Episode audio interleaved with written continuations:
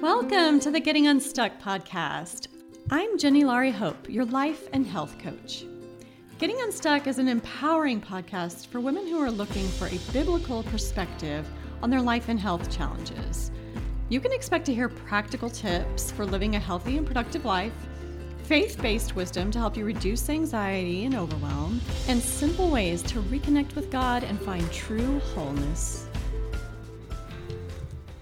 Hello, everyone. Welcome. Today we are talking about God's prescription for a healthy life. The most impactful way that God has ever touched my life is in the area of health. I was actually in a counselor's office spilling out all of my woes as it related to my health at the time, my husband's health, how all this was impacting my life and taking over my life. And literally in a moment, everything changed for me.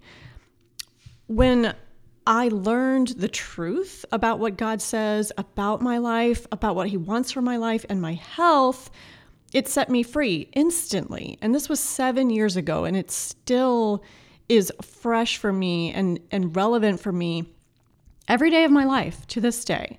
And I've been coaching women in this health and fitness space for almost 10 years and I and I life coach now as well and I have seen this pattern with women very similar experiences with so many women where they end up having these blind spots in their life as it relates to health and when they're looking for answers and where they're turning for answers and how this is impacting their life. So today, I want to zoom out. I want to look big picture at what God says about our health, where you might be stuck in your journey, and offer you a perspective shift that is going to just simplify all of this for you. So let's go back to 2015 when I was falling into this pit.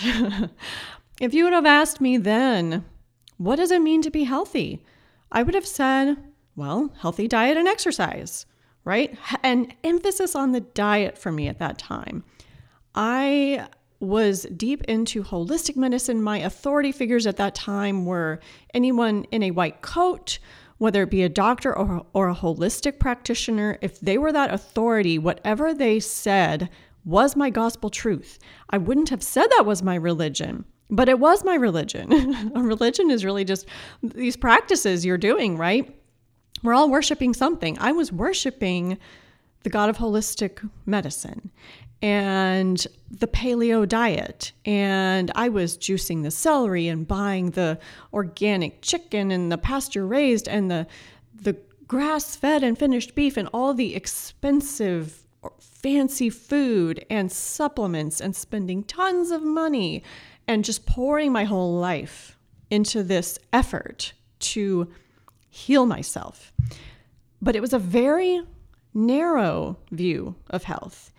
And I dove so deep down that narrow path that it was, I went to the extreme and it left me physically nourished, yes, but I was spiritually starving. I was empty. And then when it didn't work exactly like I thought it should, I was left hopeless because I thought, well, this was my savior, this was my answer, and it didn't work what am I like? That was the most depressing part. It worked for a time and then it wasn't working as well. And so the depression, the, the whole sadness of the whole situation just got worse. And I've seen a lot of women run into this same problem. So let's look at what God says about it. The word shalom in the Bible is used about 250 times in the Old Testament. And it's used three ways. About 10% of the time, it was like a greeting, like a hello or a goodbye. And they were sort of asking, like, how's your shalom? Or wishing you shalom. 25% of the time was used to just talk about peace free time, like not war, not conflict, not tension. But 65% of the time, it referred to a state of completeness, maturity, well being financially, relationally, physically, wholeness. That is what we're looking for. So, that is what I want for you. I want your relationship with God, with your husband, with your kids, with your surroundings, with your work, with your body, with food. I want all of those things to be well with you. I want all those things for you. wholeness, right?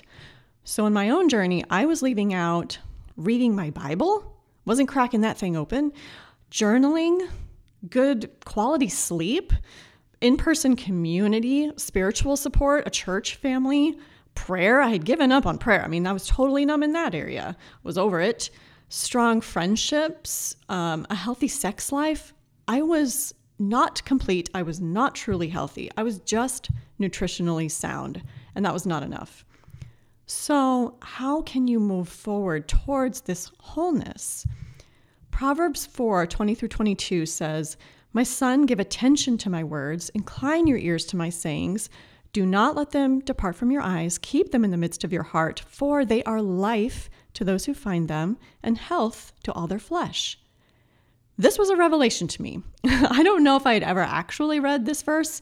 We read through it when I was in the counselor's office all those years ago, and it felt like like rushing water. Like, what? Are you kidding me? the words in this book are life and health. Okay, and let's break it down a little bit.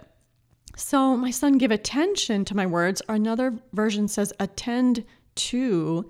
That is like a nurse would attend to her patient.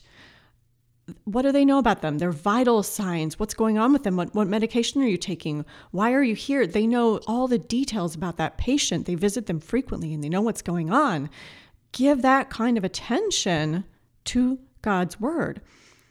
And incline your ear to my sayings. Another version says, tune your ears. If you're a parent, you know what this means. Think about you can be in like a crowded playground, but if your kid says your name, your head's gonna like whip around. What? If you're in a dead sleep and your child coughs it's like that is going to wake you up more than even your alarm. Like you know the sound of your child and you're so tuned into that that you can pick it out even amongst all these other noises. Do not let them depart from your eyes. Keep looking at them daily, read them often, keep them in the midst of your heart. That to me is meditation. Holding it there, coming back to it in your mind. And think about all the modalities that are talking about here. We're talking about paying attention to detail, reading with your eyes, listening with your ears, listening with your heart, meditating. It's this immersive experience that the author is saying you should have with the Word of God. And then the final part for they are life to those who find them and health to all their flesh. So they're not life to everyone, they're life to those who find them. John 8:32 is the same thing, and you shall know the truth, and the truth shall make you free. Only the truth you know, though. You shall know the truth. If you don't know the truth, it won't set you free. I didn't know the truth until I was in that counselor's office and he told me the truth. He showed me the truth. I read the truth and it set me free. So those who find these words will find the life in them and health to all their flesh. He's talking about our flesh, our actual physical bodies, and our health.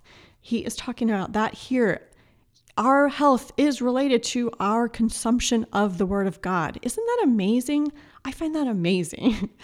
I think of the Word of God as these capsules with like the words in them and it's like the words are the medicine inside the capsule and you're like you're taking this medicine it's truly medicine to me a merry heart does good like a medicine that's another one in proverbs all these things are truly life and health.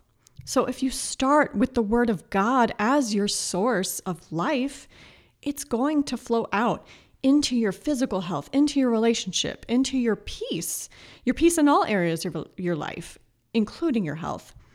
Isaiah 26, 3, you will keep him in perfect peace, whose mind is stayed on you because he trusts in you. Perfect peace. You can actually have that perfect peace in your mind, in your life, in your body. So, what is your action step this week? I want you to make God's word a priority in your healthy lifestyle. So, it's just as important to plan to read your Bible or listen to the Bible on an app, or there's so many ways to get into the word. So, just pick away and include that just like you would a workout or a healthy nutrition plan or anything else you're doing for your health. It's just as important.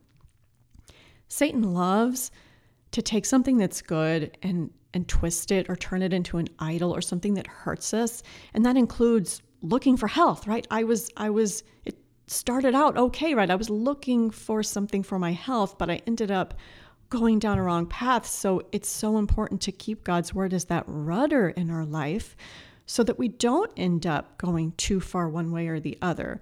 We can stay on the path that God wants for us. So I just want to encourage you this week that whatever is going on in your world, God is right there with you. He is never far away. And he always wants to speak to you, and he wants to speak to you through his word. That's the primary way that God talks to us. And he gave you that word as a roadmap for your life. And he really does want to speak specifically to you through that.